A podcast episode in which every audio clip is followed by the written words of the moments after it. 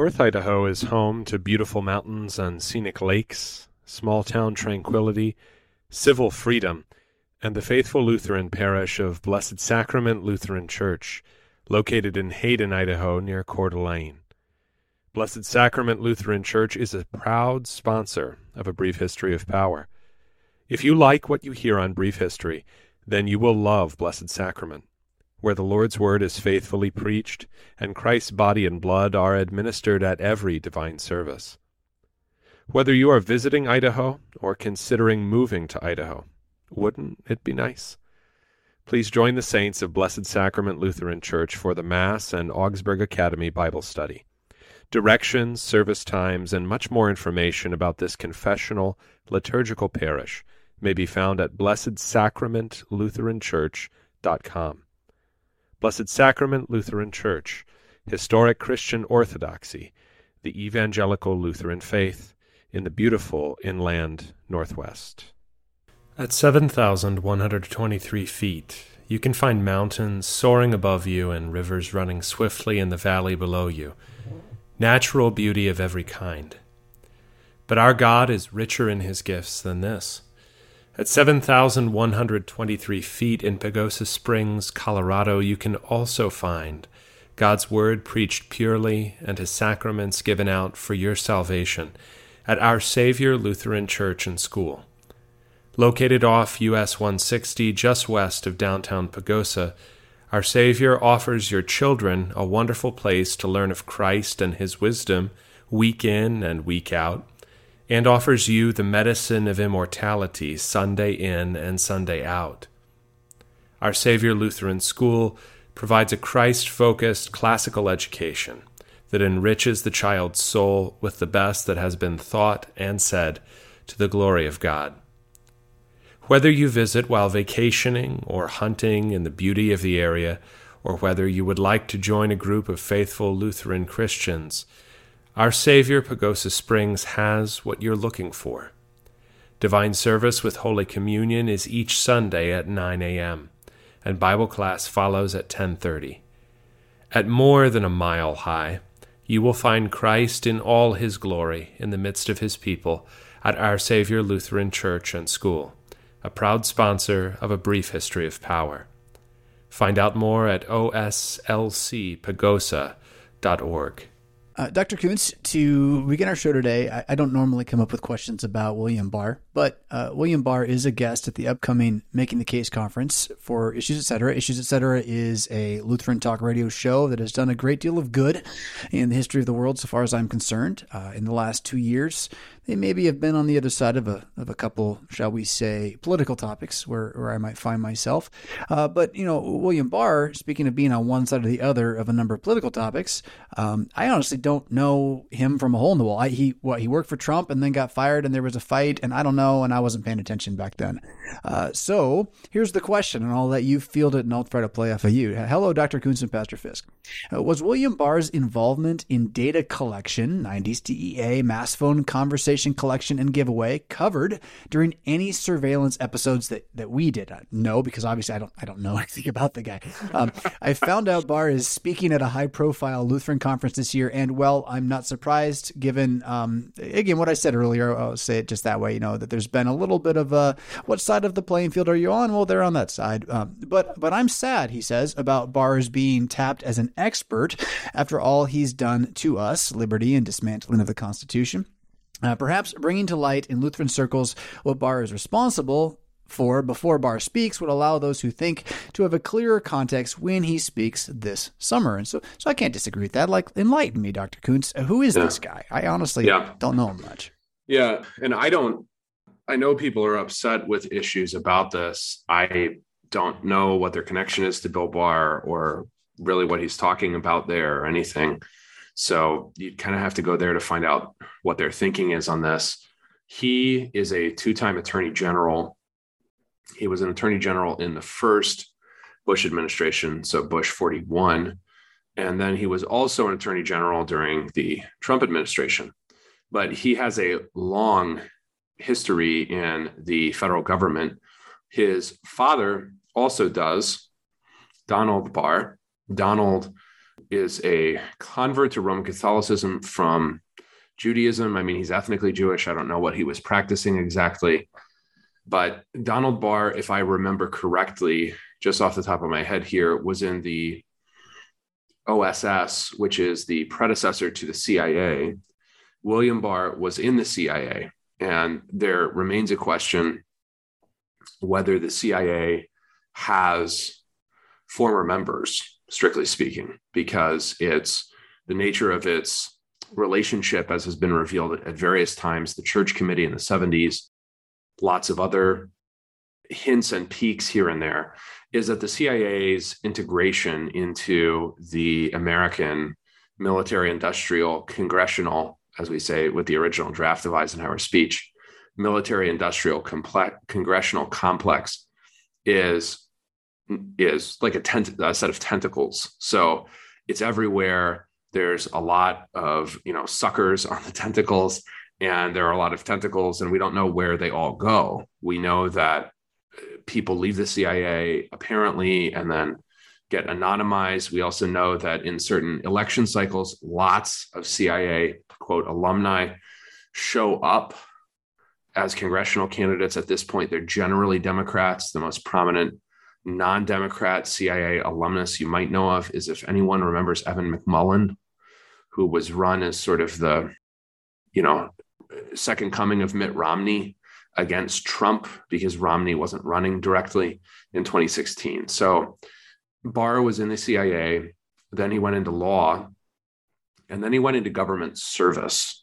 So this means that he has sort of bounced around things in DC and that when he was in the Reagan administration, right? So this predates Bush 41. Bush 41 is Reagan's vice president. In the, in the Reagan administration, Barr was in something called the Office of Legal Counsel, which matters a lot for a given administration's self explanation about what it's doing. So, for instance, during Bush 43, John Yoo, Y-O-O, you know, gave the rationale from the Office of Legal Counsel for why we were doing drone strikes and how that was okay.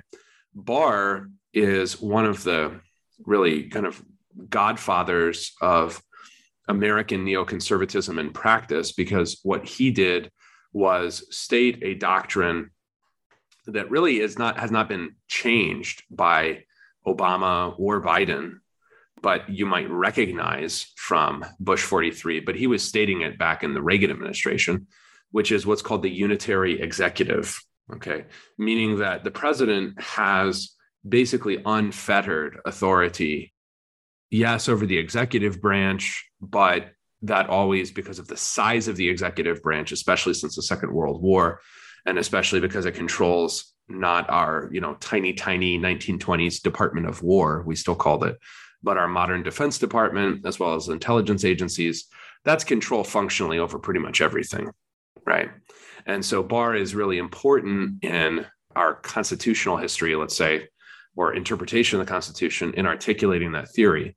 His service in Bush 41's cabinet or also Trump's cabinet is therefore going to be in directions like that. It's also the source of some of the clashes, especially between him and Trump because Trump is Trump was articulating is maybe the wrong word, expressing with varying degrees of clarity ideas about America and American government that do not mesh well with the neoconservatism that is really at the heart of both the Democratic and Republican parties at this point, certainly regarding foreign policy. We're always activistic, we're always idealistic, and we're always telling everyone else what he should do, and we will enforce it with force. Maybe this is now changing with the Biden administration, but Barr's really important as a figure for that reason, although relatively unknown because he's always been some kind of a bureaucrat.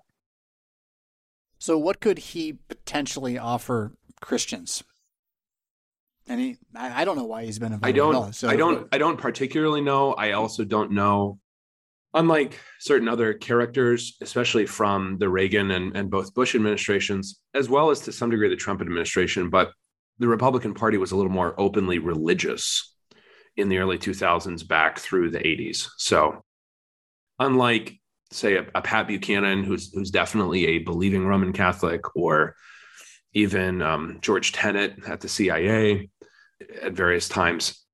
The the nature of of Barr's Roman Catholicism has not, to my knowledge, been been integrated in any kind of big public way with what he's trying to say about how the executive should function or or whether and how we should you know prosecute the war on drugs which is a which is a phrase from Nixon but really ramps up under Reagan mm. and the, the question that the listener originally asked about the drug enforcement agency is because it fell under his purview during i mean bush 41 as well as trump and the the prosecution of that drug war through the DEA, which is under the Department of Justice, you know, yeah, of course that involves surveillance. It all involves surveillance. Probably the reason we haven't just a really direct answer to your specific question.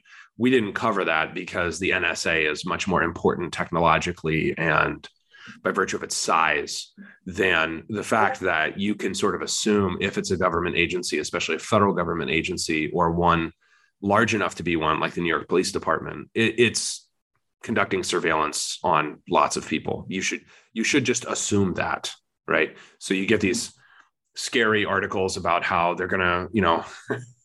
Chipotle doesn't have enough workers, so they're going to have robots make the chips. And simultaneously, like the airport in, I think, Dallas is going to have you know people ensuring that you wear your mask. People robots somewhat anthropomorphic robots ensuring that you wear your mask. You should just assume that you are being watched. I think that's probably the the safest and and wisest thing to to do on the internet.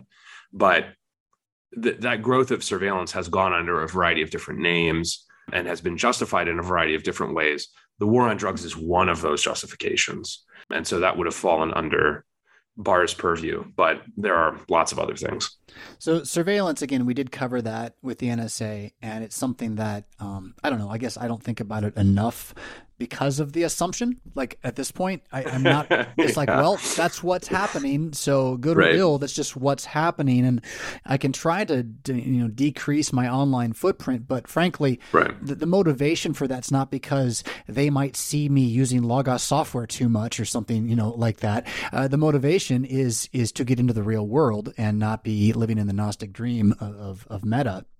Right. Um, I think uh, out of what you just said there, the thing that two things struck me. One is that the CIA is Cthulhu's official church. I, I like that thought. Um, just the, the, the tentacles are everywhere, and if you want to join a religion to worship the devil um, that has uh, fingers in everything, uh, well, the CIA sounds like a nice place for it to be.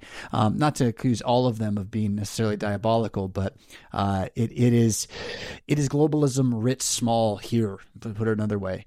Um, but then uh, more more fascinating than that, really, because that's more just for fun, is uh, the unitary executive, and, and, therefore the assumption that the, the real U.S. government is the executive branch, and that the the right. other two branches yep. are sort of I mean, they're there and they they tax us and they pass budgets and stuff, but but they're not really the government. I mean, they don't they don't really do anything except for right. maybe distract us, and then sometimes yeah. make a ruling that yes, I don't know, decided ahead of time. A lot of times. Okay, so yeah, keep me honest on going in three different directions because that's what I'm thinking right now. One direction is that the nature of the Central Intelligence Agency and the, the danger that has always been recognized there, and also the reason that there is this interregnum between the end of the Second World War and the rise of many, or the official recognition or so called establishment. I'm a little dubious that it all disappeared but establishment of things like the National Security Agency or the Central Intelligence Agency in 47. The reason there's an interregnum is because it was a very serious question after both world wars. And the answers given were very different after both world wars. Whether we were going to stay on a war footing with agencies and capacities, especially in the executive branch of government, that were very dubiously constitutional and probably most of them indubitably unconstitutional, except under some sort of legal state of emergency of some kind or a state of war. So after the First World War, we've mentioned many times over how the American Black Chamber, which had various attachments to military intelligence as well as the State Department, is eventually abolished by Secretary Stimson because gentlemen do not read other gentlemen's mail. That idea is the reason that our not only many of these agencies are gone, but also even just the Army and the Navy are as incredibly small as they are in, say, the year 1935. They're tiny. And that's one reason that somebody like Dwight Eisenhower barely gets promoted between the First World War and the Second World War because there's not much to do. and people like, you know, Douglas MacArthur are going to the Philippines to find something to do, find something to keep themselves busy. So after the Second World War, something very, very different occurs. And that is that we make our peace as a group with the growth of these things. Hmm. Okay. And this relates to lots of things we talk about on the show, something I am very interested in, but haven't talked much about, which is the history of American conservatism, self conscious conservatism. We'll, we'll get there eventually. But the big difference is that after the Second World War, we let that all go. And so it's going to grow and it's going to be there. We add on a branch of service with the Air Force. Everything just expands and becomes permanent that was once temporary or unthought of or thought of as positively evil in its existence. So you're going when you have something like that, the the warnings in terms of liberty about institutions like that is not that on any given day there are patriots in control of it or traitors in control of it, right? So this is where a lot of things about the Q narrative are so naive.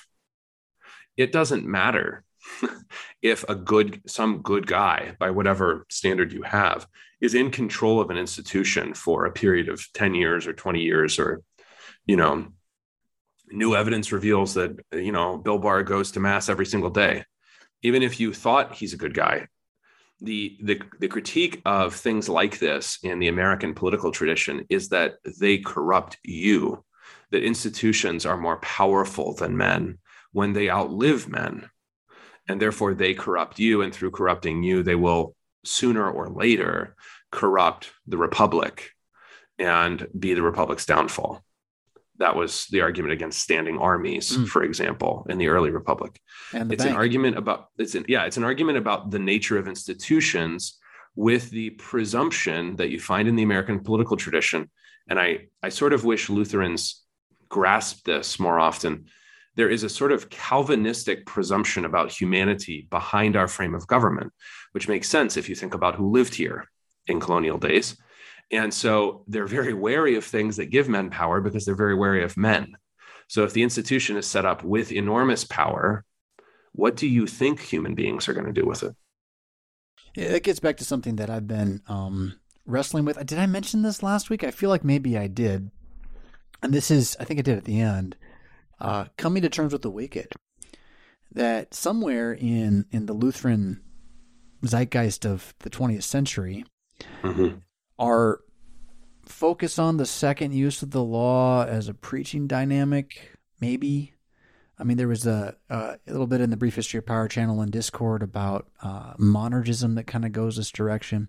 But like our our doctrine of the original sinful condition of men became a theory we use to justify our our position on soteriology, but not wisdom we would ever use in a conversation at a car dealership.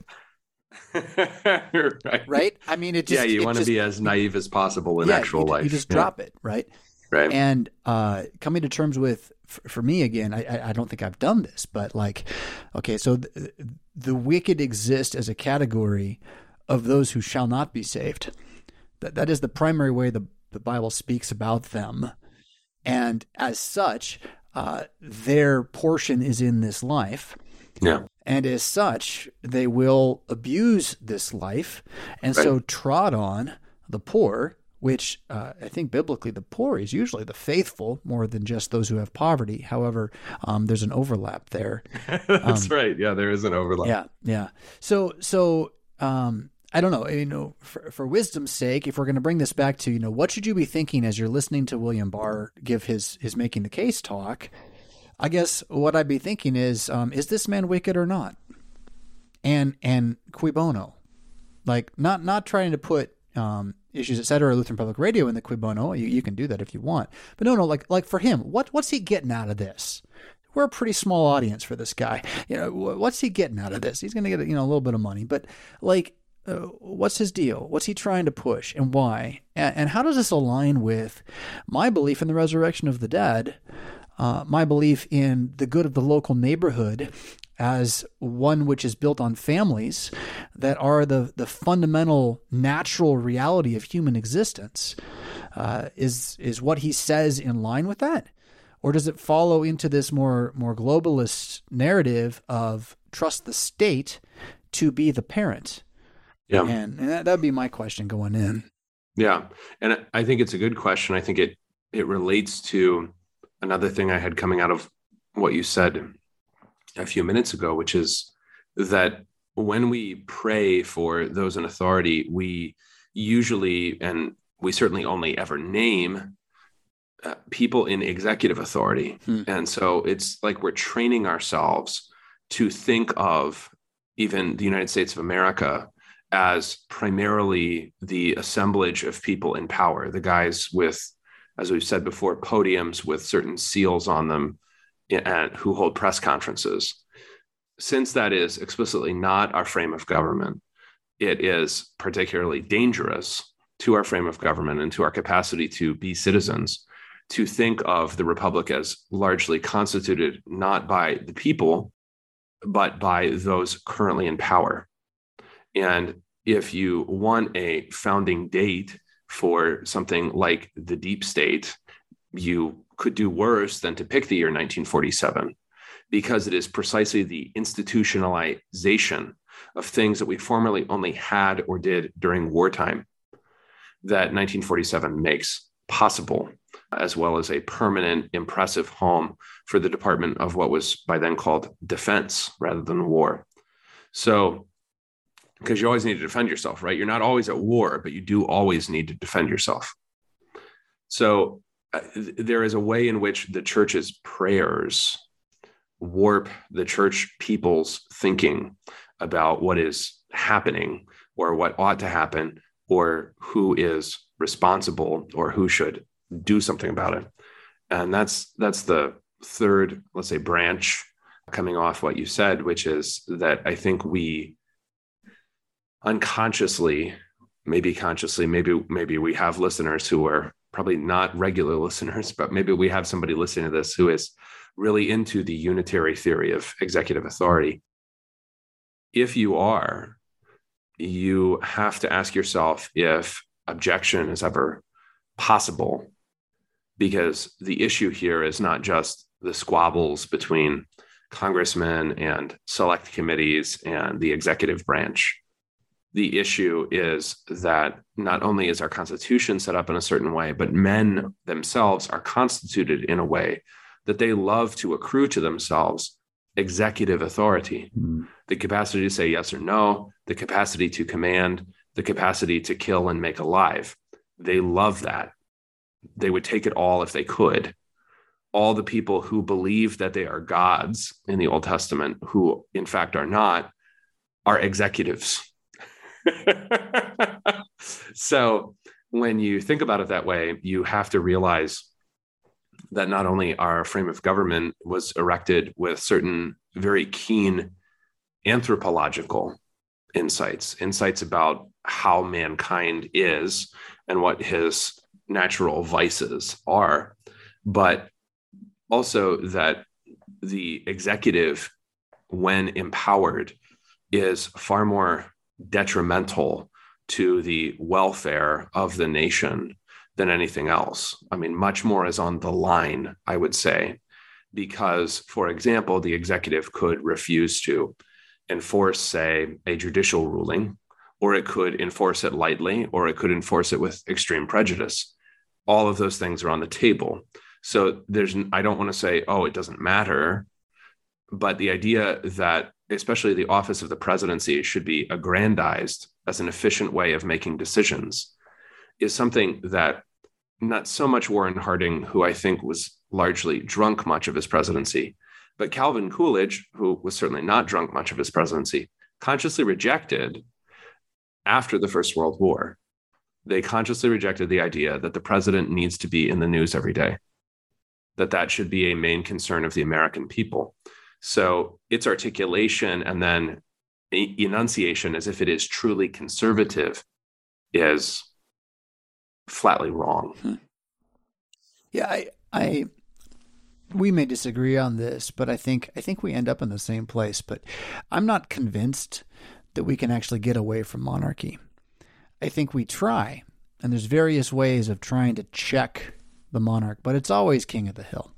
And so, like I mean, you just said it. Someone's always trying to get that scepter. They're trying to get the crown. Whether or not it's actually a crown or not, uh, doesn't matter. In fact, I would say that at this point, the globalists figured out that you don't you don't want to be seen with a crown on if you want to hold on to power. Um, but at the end of the day, the king's always going to king. So you can create this office, you can call it president, you can give all the checks and balances, and you can say we're going to hold you so you can only do the things we absolutely need you to do. And while a good guy's in that position, he has he shares your theory. You know now now it works out. As soon as uh, someone else is in that position, now they begin to tinker with it and move it where they want it to move. And this is where the the republic to me remains a, a, a platonic theory. It doesn't mean I don't like it or wish that we could do it or love to live in it when it works. It's just I'm just I'm kind of convinced this is the way it goes. That the king, even if you don't call him king, is always going to king and that involves corruption of himself, usually, unless he's Jesus. And then this is where so my, my question is, and, and I want you don't don't get like too narrow serious on this. Like take the metaphor for what it is. Um, like is isn't Robin Hood sort of always necessary? And and where is he right? I mean, he's he's the prince of thieves, right? Like they, they as a Christian, we were like, you know, stealing's wrong, right? And we and we have to say that. And yet, at a certain point, what Robin Hood is is a man of integrity, right? And he's a man who says that um, that, that the king has overstepped his kingship and is is harming the poor, and so I'm going to feed the poor, which actually makes him the king at that point. He's he's the real guy doing the job. So I'm curious what your own interplay in that metaphor is, if you've had any, and maybe we can turn this a little bit into that conversation about when is it right um, as a Christian to do violence. Uh, and not that Robin Hood necessarily is a one to one, but I, I do. I think it's a good metaphor for it. Well, any any king, any authority whatsoever is going to run up against not only his own vices but also hard limits to his power, whether those are pushed by someone else actively or whether they are seemingly almost natural disasters for his administration or or reign or however his you know term of office is conceived of. So when we're thinking about those, we're thinking about the limits that let's say kings in the ancient Near East in the Old Testament did not recognize on themselves, thinking that they would live forever, that their reign would endure forever, that they would not be weighed and found wanting. There is something in any king in that way that is arrogant, meaning he's taking to himself something that does not belong to himself. I don't think that Robin Hood, let's say metaphorically, is necessary because it seems much more common historically that people simply submit to slavery and that the king dies sooner or later. That revolts against forms of unendurable evil are relatively uncommon. And so, for example, you you get plenty of very articulate reaction to the vast change in the American presidency that takes place with Franklin Delano Roosevelt, who is elected by a very different coalition, largely composed of people who had whose families had been in America or had come to America, that is, since the Civil War. So that is the antithesis of who who Coolidge is and, and who was supporting Coolidge or Hoover. But that new coalition is coupled together and then a very different conception of what the president is supposed to be doing that the president should do this or that in the first 100 days this or that will be achieved all of those things happened and people who really had very little stake in the political fortunes of you know the new york dominated coalition that fdr came to power with people in say tennessee benefited materially from certain things that FDR was doing that were at best a stretch. Should he be doing this? Is this allowed? Is this what the federal government is for? And objections to things like should the state do this, you know, or should the federal government do this in a time of need and necessity are not recognized. Any time of need or necessity is a very opportune crisis for a man with an eye for crises. So he saw that, his political advisors saw that. And so now they have the multi generational down to kind of the beginning of public school busing loyalty of Southern whites because they helped them out of grinding poverty in 1934. You know, now did they or didn't they in every case? Did we really only recover economically from 1929 because we got into the Second World War? those are those are matters for debate. What I'm saying is that I don't think Robin Hood is actually in any way necessary or even or or or normal in any sense because most people seem just to put up with it. I mean, Shanghai is in lockdown again as we say this, and maybe they're doing that to scare us, and maybe they're doing that to set a precedent for our governments. But I don't I don't see Robin Hoods as as as normal. But I do see yeah. riots. I do see people pillaging supermarkets. I do see people saying, "I'm gonna, I'm gonna feed my family." I, for Chinese to be doing what they're doing in Shanghai in response mm-hmm. to the government, to me seems very unlike what I normally would expect out of the Chinese population. Like there's a point, mm-hmm. there's a limit where the man of integrity simply just won't anymore. And you're right, I completely agree. Like if if the king is wise um, in in his tact, uh, he does it in such a way that you just kind of roll with it. Like I'll just live in the squalor, and it's easier to do that than to than to stand up. But yeah. there's a point where, like you know, it, the the twig doesn't bend; it snaps. Um, yeah, I don't yeah. know. Yeah, I well, starvation is is is something that is rather extreme, and since the Green Revolution has been relatively uncommon even worldwide.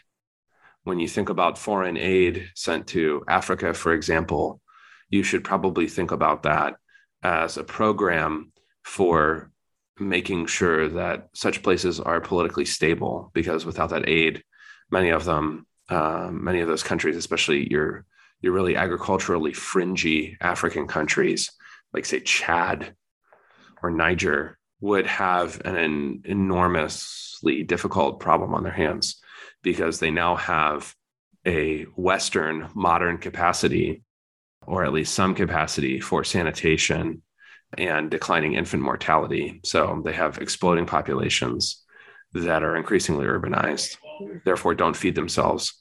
And they have in order, I mean, they had difficulty feeding themselves before they had those populations in those cities. So this is something where Quigley's framework for world history is extremely helpful because when he says, you know, it really does matter which set of, so to speak, revolutions you go through and in what order you go through them.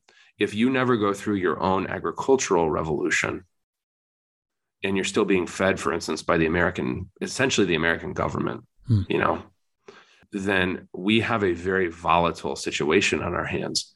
Something that has changed especially between this crisis and the Great Depression, even, is the American government's capacity to directly affect the lives of its own people through electronic fund transfer, but also through its capacity to regulate so much food, fuel, and so forth. And those capacities of control are so much greater than they were 90 years ago during the Great Depression that when I think about potential of food shortages, I'm not so much thinking that we're going to have a problem of there simply is nothing. We're going to have distribution problems and we're also going to have qualification problems. You know, when the when Ukraine starved to death in the 1930s, it wasn't necessarily because the Ukraine is somehow like infertile and remote. It's it's the breadbasket of the Soviet Union then and of many things still today. It starved to death because people wanted it to starve to death. It was a political enemy. It was a source of unrest, and and so on. So those capacities of control are the things that I think are threatening. Yeah, the Chinese are going to revolt against that. The question is, the question is not so much is there anger in the population. I think any any moderately competent ruler will realize that there's there's some mixture of anger, there's admiration, there's fear, there's whatever. But not are they angry, but what are they going to do about it on day 14? Right. Right. You know, right? Because yeah, riots happen. Riots happen. Urban areas are always like the most volatile part of any regime. But what are they, I mean, are they going to burn down the city forever? I mean, at some point, I could even say, well, I'll just accept that because then if it's the US, you know, if it's Los Angeles after 1968 or 1992, hey, this is going to be such an enormous boon for real estate. So, you know, go for it. Burn some more stuff down. We'll just rezone it and redevelop it, you know, and we're all going to make money off this. The issue, I don't think, is momentary reaction. It's it's what are you going to do about it on day 14 or month five or year seven or whatever. I think one of the things that makes that make even more sense. And this is this is one that I still have trouble like socially, spiritually, emotionally believing that this is is the game plan. But when the game plan is depopulation, then it it it doesn't matter. Go ahead, do that, right? You go ahead and starve yourself out, struggle, uh, burn, fail, because we who have the sword we who have the guns, we who have the regulatory control, we honestly don't care about you. And I think still for us on, in the commoners, as we are, uh, raised in Americana, that's just a hard one to actually believe. Uh, again, this and that gets back to not really believing in the wicked. Uh, that we think that there's yeah, there's exactly. this kind of conscience at work, right? right? Even even even Klaus Schwab's got he's got a conscience, doesn't he? and and we have trouble uh, believing that there is, at the very least, a, a leading power, group of powers, uh, yeah. ideology that, that is unconscionable so far as we are concerned. And in that, uh, please, yeah. please be ready to go on that. Um, mm-hmm. I listened to, I don't always listen to this, this podcast, but Unlimited Hangout with Whitney Webb um, had a roundtable on on uh, Russia. And uh, especially since I recently got accused of, of being a Russian disinformation uh, spreader on my YouTube channel, um, I thought it would be great to listen to a, a really good, it was uh, The Great Reset was the topic. And they had uh, two people who believe Russia's in on it and two people who believe Russia, what they're doing is trying to stop it. And, and it was, so it was really, really fascinating. But they all agreed on this. They all agreed that there is a global plan for depopulation and stupidification of the common people to get us from 9 billion to more like 1 billion that will be managed through a technocratically programmed system from a central central bank dealing with the digital currency. So they, they all agree with that, but they just had different viewpoints on where Russia is in that, right? And so okay. um, I can recommend okay. this. It's a long listen, and the, the people get too angry at each other about their opinions, given that they both they all kind of agree with what we would agree with, I think. Um, but this idea that intentional depopulation and stupidification of the people is the game plan from the elites. And they don't care if you end up in a bad place because of that. They kind of need it to be that way because from their end, they're not going to lose money. They're not going to lose what they have. They're, they're pretty convinced their system's going to hold together um, because they're going to retain regulatory control of the goods. Yeah. And and as long as their central currency works out, I mean that just that just won't not happen. There's there's nothing that's going to make them not be able to get the food that remains. They will have the guns, and you won't. Hmm.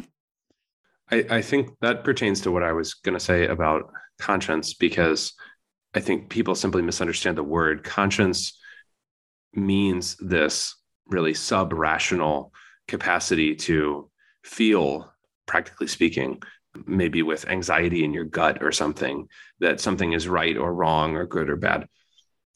It has no specific relationship to any judgment right? It, it doesn't mean that you're judging correctly. So, oh, he has a conscience. My question is, what's in his conscience? Because if what's in his conscience is a very standard set of ideas Uh, originating from his social class, from his education, from the fact that he grew up during the Cold War, didn't grow up during the Cold War. That's what matters. It doesn't, yes, of course, he has a conscience. The question is, what is inside of his conscience? And part of the difficulty I, I believe people have in thinking that someone simply doesn't care about them, someone in charge of them simply doesn't care about them. The, the most basic reason for that is that they, they haven't read the Bible. So they do not have a true estimation of human nature. That's that's the absolute simplest answer. That's the glib. If I were on Twitter, the answer I would give. The less glib version of that is the reason people believe somebody truly doesn't care about them is because they don't know those other people well enough to understand how disconnected they are. When I have known people who are some sort of, you know, seventh rank, you know, Mandarin in our regime, they inevitably have been to multiple foreign countries, almost always both coasts. If they were from somewhere in between there, they were from a college town or maybe Chicago or something. They have been financially, economically, educationally, and every other adverb you can think of cut off from you, the hoi polloi, so they don't even know you. That how could they possibly care about you? They have disdain for you that was baked in by many of those processes, especially their educations. And they don't understand the connection between you and the functioning of the country they still live in and and rule over in various ways. So they don't know anything about you. You might as well be a slave that speaks a foreign language they don't understand in a field on their plantation. That's what you are. So when you understand that, then you can understand their indifference or their hostility or their incomprehension, which is something that you saw, especially with the rise of Trump. Trump, I don't find that hard to explain as a phenomenon arising out of the American body politic about which people on assorted farmsteads all across the United States are still so excited they have signs up or now they have new Trump 2024 signs or whatever. That's really not that hard to explain if you know people, what their instincts are, what they think is right and wrong. But our regime doesn't know us by and large, just doesn't doesn't know us, let alone care about us. So what's in their conscience is not at all what is in your conscience, dear listener. And as long as you remember that, you don't have to be so disappointed, I guess, because I think that if we're talking about Russia specifically, there's a mistake here that is native, especially if you remember a time when the Soviet Union existed, because this was largely true in the time period between 1945 and 1991, which is the major conflict in the world for which most other things are proxies, is an essentially ideological conflict. And because it's an ideological conflict between communism and capitalism, between slavery and freedom, between whatever and whatever, because of that, we should think about the world in basically ideological terms. Therefore, I have to pick. And I have to posit that although Alexander Dugin has supported, you know, gender fluidity as a notion, and his relationship is fairly tight with the Putin administration, and although the Putin administration has brought enormous numbers of Muslim migrants from Central Asia into Moscow, despite these things, Putin is, you know, totally based and amazing and Christian. And maybe he is more Christian. I'm certain he is more Christian than most people in our regime. I don't have to decide ideology. It's not a video game. I don't have to pick a side and play for it. The world is not divided up in two right? So I don't see this as like, oh, America's power is now passing away. That's true from a certain military perspective because we're not intervening.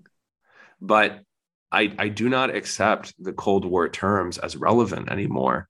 that when something occurs in the world, I have to pick a side as if it's some kind of, I don't know, religious debate.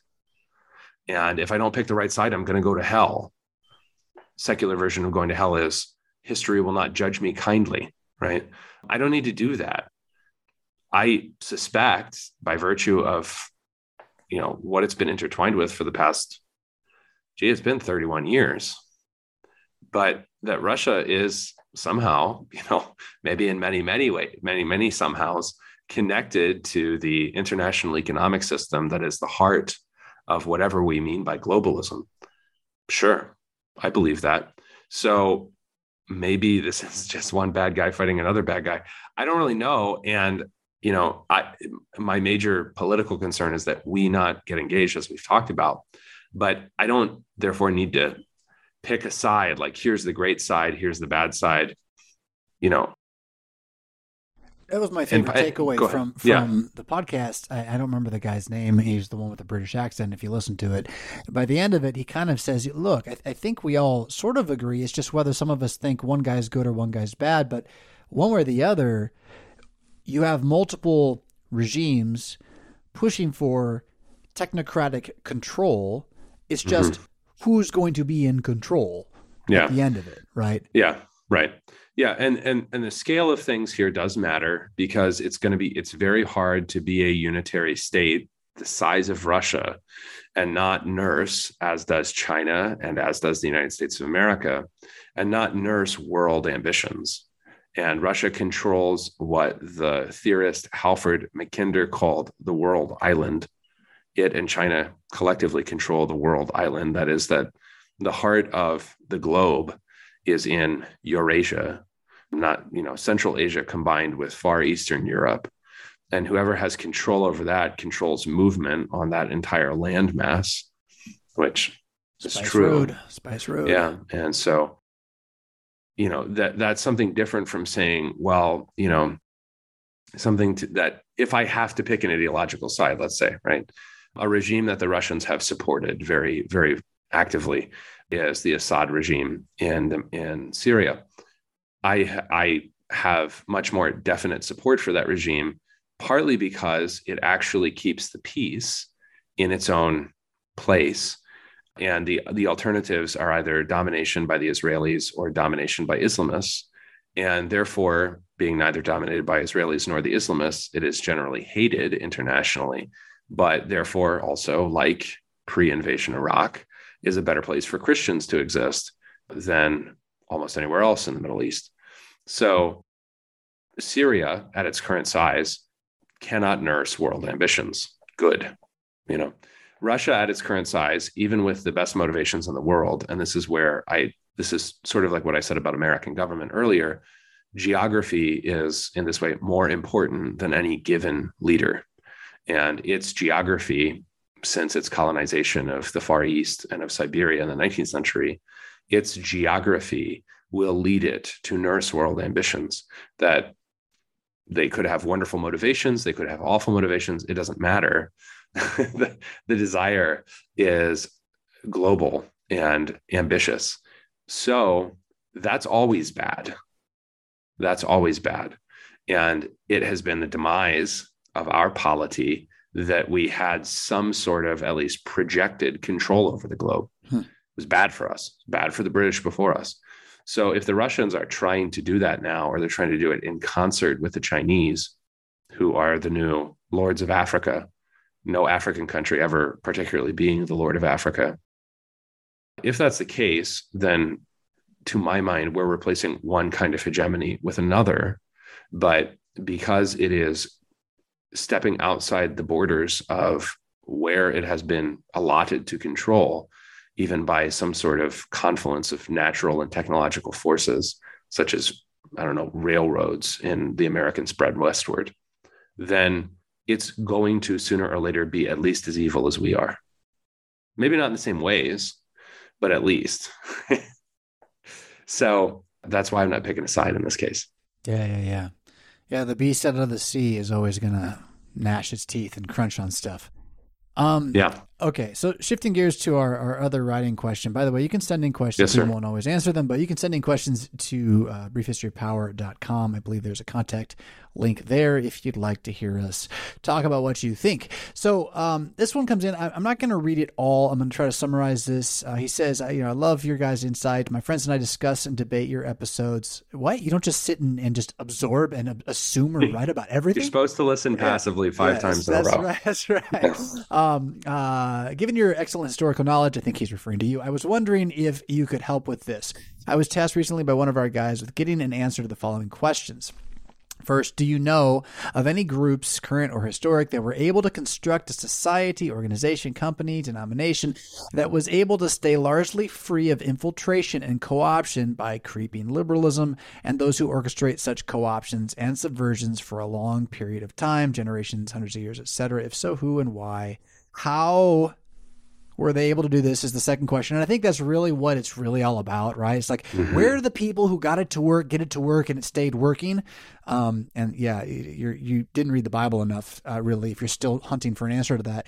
Uh, what should we learn from them practically to apply in the current year? And i don't want I to dismiss the question too heavily. It's just you're not going to get a system that stays except the lord's supper. Like like the lord's supper is going to stay until he comes back and everything else we build around it's going to crash at some point. It's going to be co-opted. But if you were to try to have it not be co-opted for like three generations, right? Where Yeah, where have you yeah. seen this work? Now he lists some answers: the pa- the Papists, the Orthodox, uh, the Mohammedans, Switzerland, just out of left field. Um, Yeah. uh, and you know you can kind of engage those. Uh, I I know you read through this, so so what what are your answers?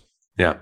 And I would say that it is telling that he brought up the four examples he did in the Roman Catholic Church, the Eastern Orthodox Church, Islam, Dar al Islam, and Switzerland, because to outsiders, those institutions or networks of people and places and ways of doing things appear to be unchanging.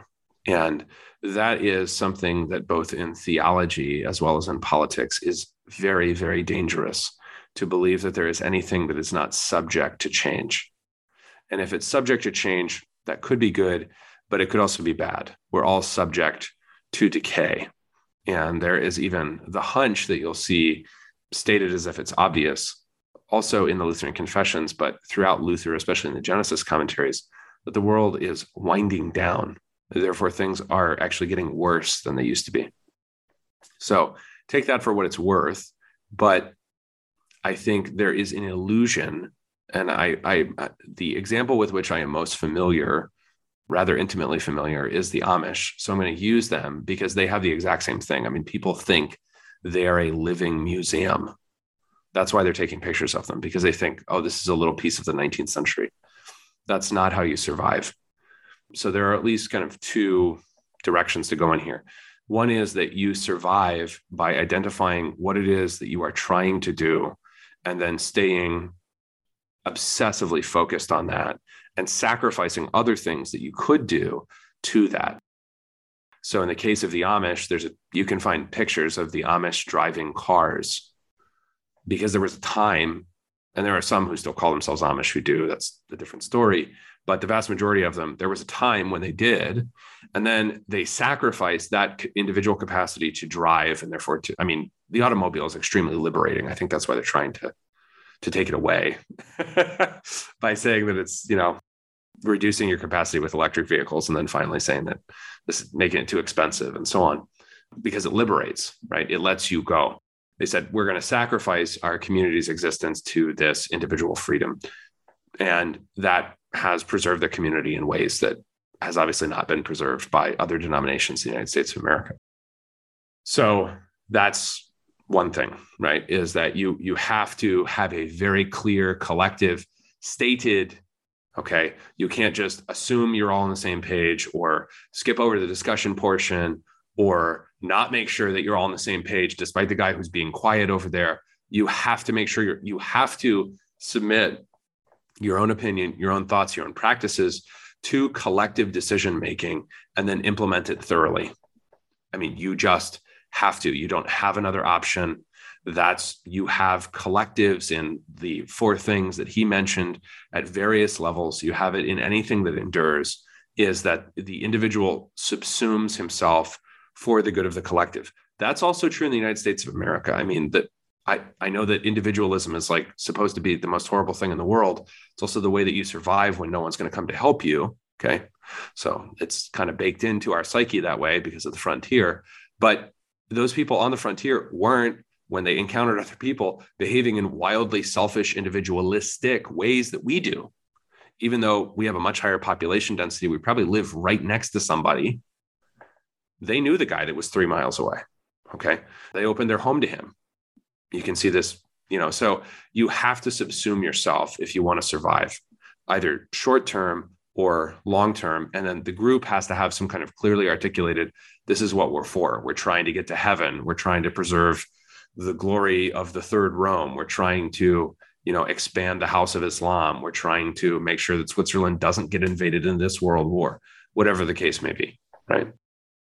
But the second part of that is the acceptance that in addition to subsuming yourself, you also realize that you will be subject to historical change and you're going to have to figure out how to make that happen. Most human groups make that happen by trying to become normative.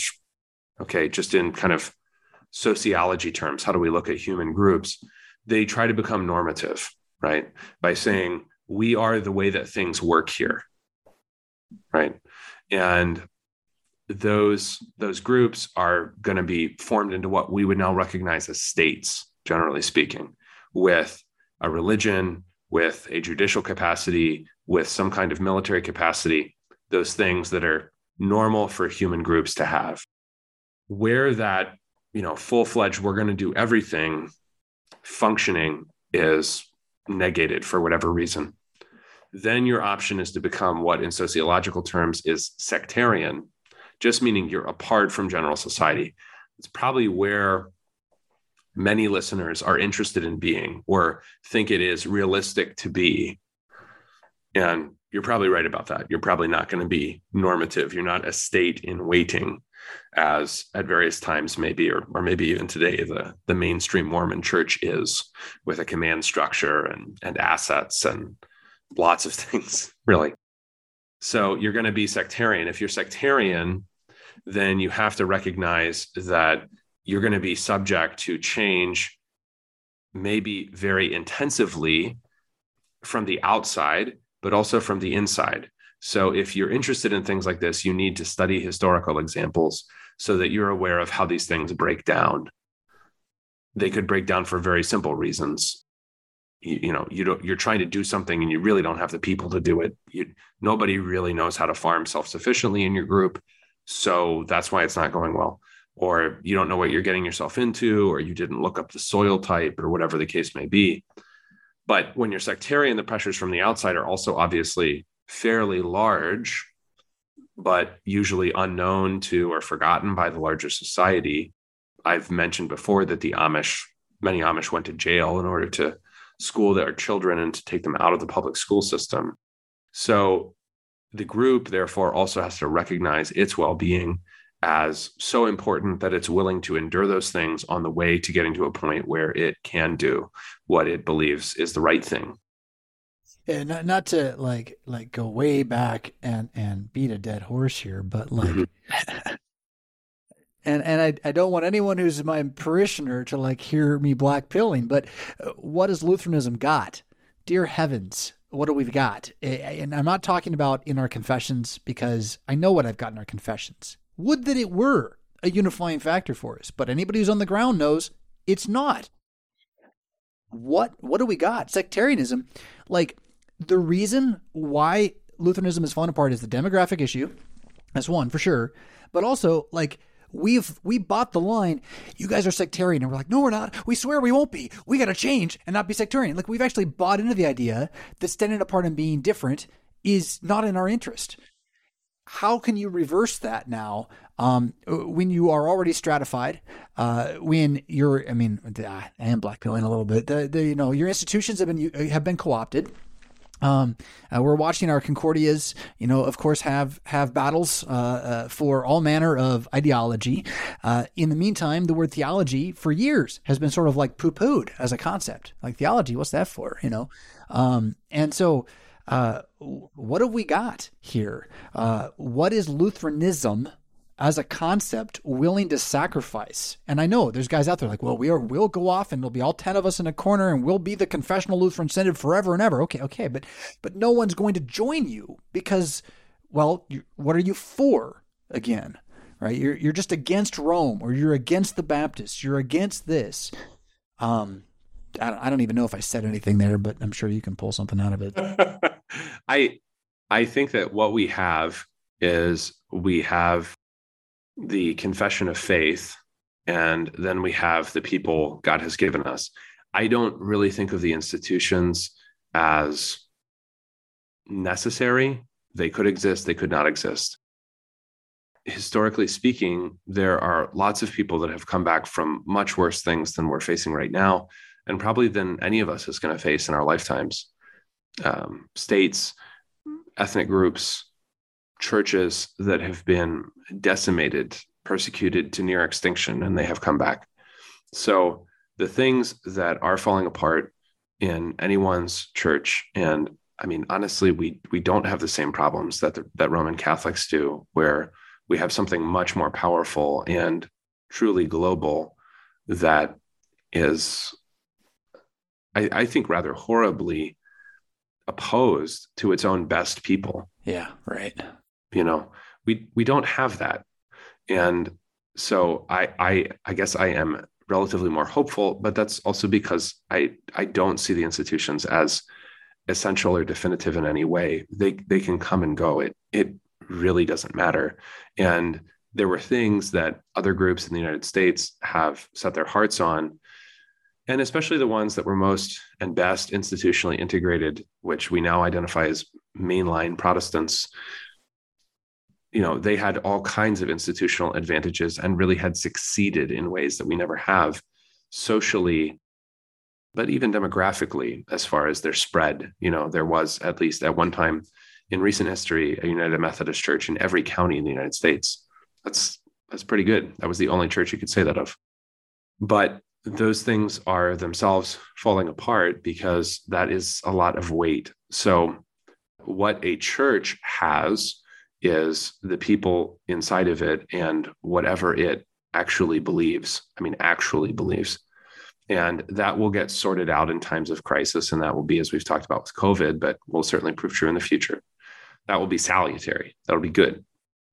So when I look at the future, I, I see actually less institutional decay in us that matters than many others, honestly. I wish we were a little better set up for a time in which we would be a lot more unpopular than we have been. But, you know, I mean, it's always difficult for human groups to focus on anything other than the present. So that doesn't really surprise me. The reason the Mormons are different is because they were persecuted violently multiple times and a war was prosecuted against their their nascent state in what was then Mexico. So you know, that's affected them. So, not having that, I'm not really surprised that we weren't all that ready for the future. And we invested a lot of time because of the media and the way that the media taught us to think. And I think complaining about how things were getting worse or trying to explain how we were different, we weren't invested in American civil religion or something. And that was fine, but I think it was essentially a distraction. So you know, we will figure it out. I, I guess I, th- I talk to a lot of people that give me hope for these things all over the place, and so I, I, I think something will be okay. We will be okay. I just don't know what we will be called, right? Or what institutions we will have, or anything like that. Yeah, no, I think that's really yeah. good, and and there was another Discord conversation recently that I piped in on, but it, it kind of had gone this way already. Mm-hmm. The church body is kind of a myth. I mean, it's not a bad idea. Clearly I, I would agree with Walther like it but it is the duty of the Christian congregation which is a local thing to seek out others that share its faith and to in that seek accountability to seek to further the mission of Christ and to seek to prepare pastors for service wherever so it's not Yeah. as though the congregation is free just to ignore the world with that said all of the decay issues that we're talking about in this question, you know, how do we set up a society and avoid this and that? All the places where the co-option happens that destroy so quickly are on the, that broader scale. Can a congregation be co-opted and destroyed? Yes, but not all of them will be. And that is where, right now, if there is a place where we, Lutheran Church Missouri Synod, or others like us, I know we have other Lutherans listening, we have other Christians listening. If there's Yeah. a place where we are still strong, it is in those local congregations where the Bible is still opened and people are still taught from the Bible that Jesus rose from the dead, that he's the eternally begotten Son of God, that his flesh and blood are ever going to be given for you, and that we should listen to him because that makes him kind of exceedingly wise on all matters. And if you want to take that all the way to apologetics on six day creation, you certainly can and probably should. Um, but that is the outflow of your faithful commitment to being a people of his word trusting that that institution will outlast anything else is my first answer to this question. Anything else that we build on top of it can be co- co-opted. You you cannot co-opt word and sacrament for the devil. It, it cannot be done. It will it will it will bind itself back into right? You get an unbeliever up there and have him preach what it actually says he's going to make believers. And we confess that because it's true. Um, and so, in that, uh, take great comfort if and when and where you still find a local congregation that that didn't shut down, that shut down and learned its lesson, uh, that's at least got some of you there that don't want it to shut down again. Begin having those conversations now. How do we survive when the world says go right and we know we need to go left right now? How do we avoid letting uh, Caesar tell us how to manage our congregational affairs on Sunday morning? Uh, that is not just a place to fight right now. It is that too, but it's a place for hope. If you even have that fight on the ground, that, that's an absolute place for hope because that's the thing that, that endures. You know, think Yeah. back to the early church and, and how many congregations were there really? I mean, just- there, there weren't that many. And so, like you said, Dr. Koontz, um, are, are how just because we've fallen from being the uh, the kings of of Northern Europe in the 1600s and having a golden era, and no longer does anyone even know what we stand for, uh, does not mean that that the gospel is not the seed of the kingdom. And insofar as wherein the Lutheran Church remains a church that believes He has risen means something, changes things.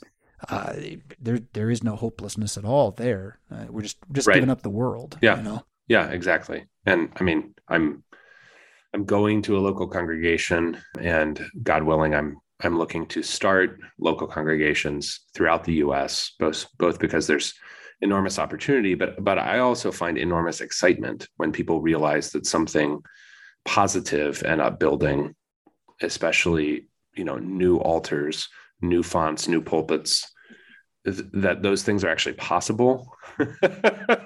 I think people have for a long time been just mired in in hopelessness and, and sadness, and they have watched their churches decay. And I'm sure more of that will take place, but this is not the main movement of the kingdom. And you know, he is he is still risen, so he wants to he wants to reign openly, and uh, that's that's what we're looking to extend. With that, can can I bring it back then to a little more despair for just a second? Uh, sure. because you mentioned sort of the hopelessness and and as I've been in the ministry in this church body a little longer than you, but you've been watching for a while. Like mission has been a thing we've talked about a lot. While we've watched it not really achieve what we've wanted it to achieve, and I think that's where some of the hopelessness comes. And because we've got we've got this idea and that idea, and we're going to try this and we're going to do that and we're going to plan this and this is going to happen, and and yet it continues to shrink.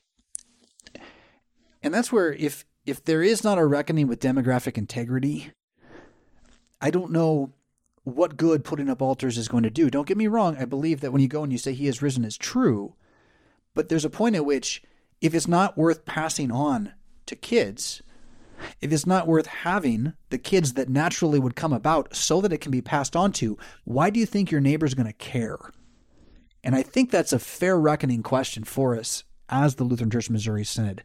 We, we have, you know, to the level where this argument used to be made. It's like you don't, you just believe in having children. You don't really believe in mission. It's like, like why would you pit that against each other ever? And that shows you why we're collapsing again. Is is there was a time I said this to some friends this morning. There was a time when the Lutheran Church Missouri Synod was very effective in converting people to its way of thinking. It went something like this: "Hi, we're the only true church on earth. We have the true gospel, and you don't. And so you might just be going to hell if you don't believe what we believe." Now we scoff at that. Now we mock that point of view. Now, I'm not saying, you know, it's, it's, the first foot to put forward every time, but there was something valuable in believing that you were set apart and had something no one else had. And for that very reason, to be willing to receive the gifts that God gives. So th- that's maybe a little different than the demographic integrity question. But, um, you know, in your mission plans, uh, you know, how, how does demographics fit into that as a, as a reckoning?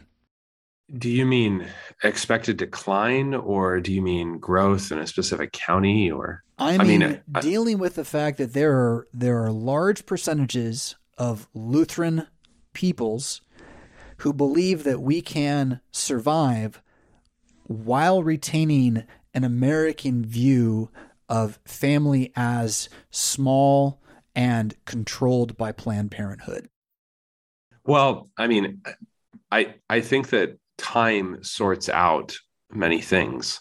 So I guess, and this is maybe we're just, you know, just talking purely out of our personalities at this point. I guess I don't worry about it.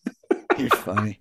I love it. Because love it. Be, because because time will sort out a group that is not interested in its own extension. And that's where, you know, the notion of converting adults who did not grow up in the church or did not grow up in in any church Uh, versus you know having children and raising them in the faith yeah those are not to be pitted against each other. They're both the extension of the word of god. And god loves new life whether in the family or in the family of the church. So i, I don't i don't worry about obstacles to that impediments to that both because of how i understand god's god's joy over sinners repenting to be. So I want to go find them and I want to rejoice with the angels. So that's just pretty basic to me and to my thinking. But also because things that are in error, that are opposed to the word of God, they they will and do fall by the wayside. That's that's simply the way it goes. So, yeah. Isn't, isn't that imperative? I, I think it's important not only in terms of demographics, but in terms of uh, Lutherans being embarrassed to be Lutherans. I, the re- the reason I don't know is that contrary to what maybe the listeners believe, I don't know nearly as much about the Lutheran Church Missouri Synod as you would think based on what I do for a living and and where I currently live. Pastor knows a lot more than I do about this and a different side of it maybe. I I don't find I, I I do not I do not have either the interest in or the knowledge of or therefore I think also the despair about Lutheranism that I would have if I had known it my whole life or known it from a different angle or something. I mean, the church that I came into the Lutheran church through it doesn't exist anymore. So that's sad, but that doesn't deter me or daunt me that that motivates me so, I mean, we have seen these things. We have seen sentences passed on many sad things already. I mean, collapse is already happening outside of places where we have some kind of, you know, remnant demographic strength. That's true for every church in the United States.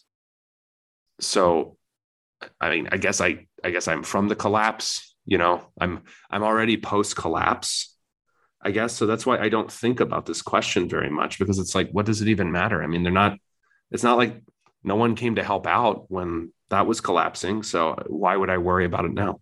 I love that. Um, eh, there's something I have noticed about your age bracket, and you know we got about a decade between us here. Um, and uh, your age bracket of, of, bracket of pastor, and also the the guys that I've seen that are involved in the seminary or or headed in that direction right now and your your phrase post collapse is is kind of nice. And maybe it's just that uh, I saw it before the collapse and I'm still sort of mad about that. And because uh, because uh, like it's yeah. it's one of those things where it's like you know we could have uh, it's not the best metaphor but you know if you don't turn the Titanic it hits the iceberg and goes through the iceberg and you're fine right? So yeah. we really could have just driven through this a little better. But then again you know if if if wishes for fishes and all this kind of stuff um yeah. Yeah. uh, what I want is to learn from it, and and what I want is to find, I guess, the conviction in my own part um, to to speak boldly uh, where I need to. And so eh, the demographic issue again continues to be one that that I wonder about precisely because and I'm I'm even thinking locally in my own parish, right? Mm-hmm. Where I'm serving I'm serving all sorts of people in my parish. They don't all listen to this show, and they certainly, if they did, might not be very happy about it. But I serve them Jesus every week, and I teach them about the scriptures, and I pray that they come to a, a place of wisdom. And every so often I'll hear something come out of their mouth that's one of these sort of just very American, very anti-family statements. And especially this comes from women in a certain, certain age bracket that, that still hold to uh, the water that they were raised in. And and what I'm longing for at some point is is a place where that just we at least realize what a stupid lie that was. Um, and uh, you know, as a pastor, how do I handle that person at that time? Um, you know, that that's I guess what I'm wrestling with publicly. You look at that. Yeah. Um, but it's I think it's bigger than that because I don't think I'm alone in this. I think that that this is actually still really a big deal, and to some extent, we we can't stay silent about it. I agree with you completely that naturally, like the people who have kids are the future. Like they're just gonna be. Sure. Um, but I'm living right now, um, and I want more kids in my kids' future. And I want to convince people that that's that's not the gospel, but because of the gospel, it's worth believing. Uh, because Jesus is a pretty wise guy. Again, I don't think he made a lot of mistakes, if any, in what he taught us to think. So, I did this paper on this topic, biblical theology of human fertility. It's on it's on the internet. You can find it if you haven't seen it or or read it. And the reactions were overwhelmingly positive. There were some negative reactions. That was fine. I, I anticipate that. It was an audience largely, probably close to entirely of pastors and, and theological students. And that is the group that has to talk about things like this first. That is the kind of collective decision making that's incumbent upon us. I don't really care if every pastor sitting there or any, any everyone who's ever watch that or listen to it utterly agrees with every word I said. And I think that that is the difficulty is that both pastors, but also people want to have a group that simultaneously believes the right things and everyone always agrees. And those two things are mutually contradictory. In order to believe the right things, there has to be a process of discussion that's really the first step people have to understand and not a process of discussion like a denomination gets into when it's on its way to ordaining women or approving of homosexuality or something. I mean, a process of discussion of the scripture that is open in which people are participating. So, in a congregation, this needs to happen in a Bible class. In a circuit, this has to happen at the circuit meeting. In synod, there has to be time for people to discuss doctrine and not just kind of a guided Bible study with loaded questions. When that exists, you have people who are thinking and they think something different from you, or they think something not even contradictory necessarily, but from a totally different angle, or you have somebody that doesn't like the terms you're using or thinks you should use different terms.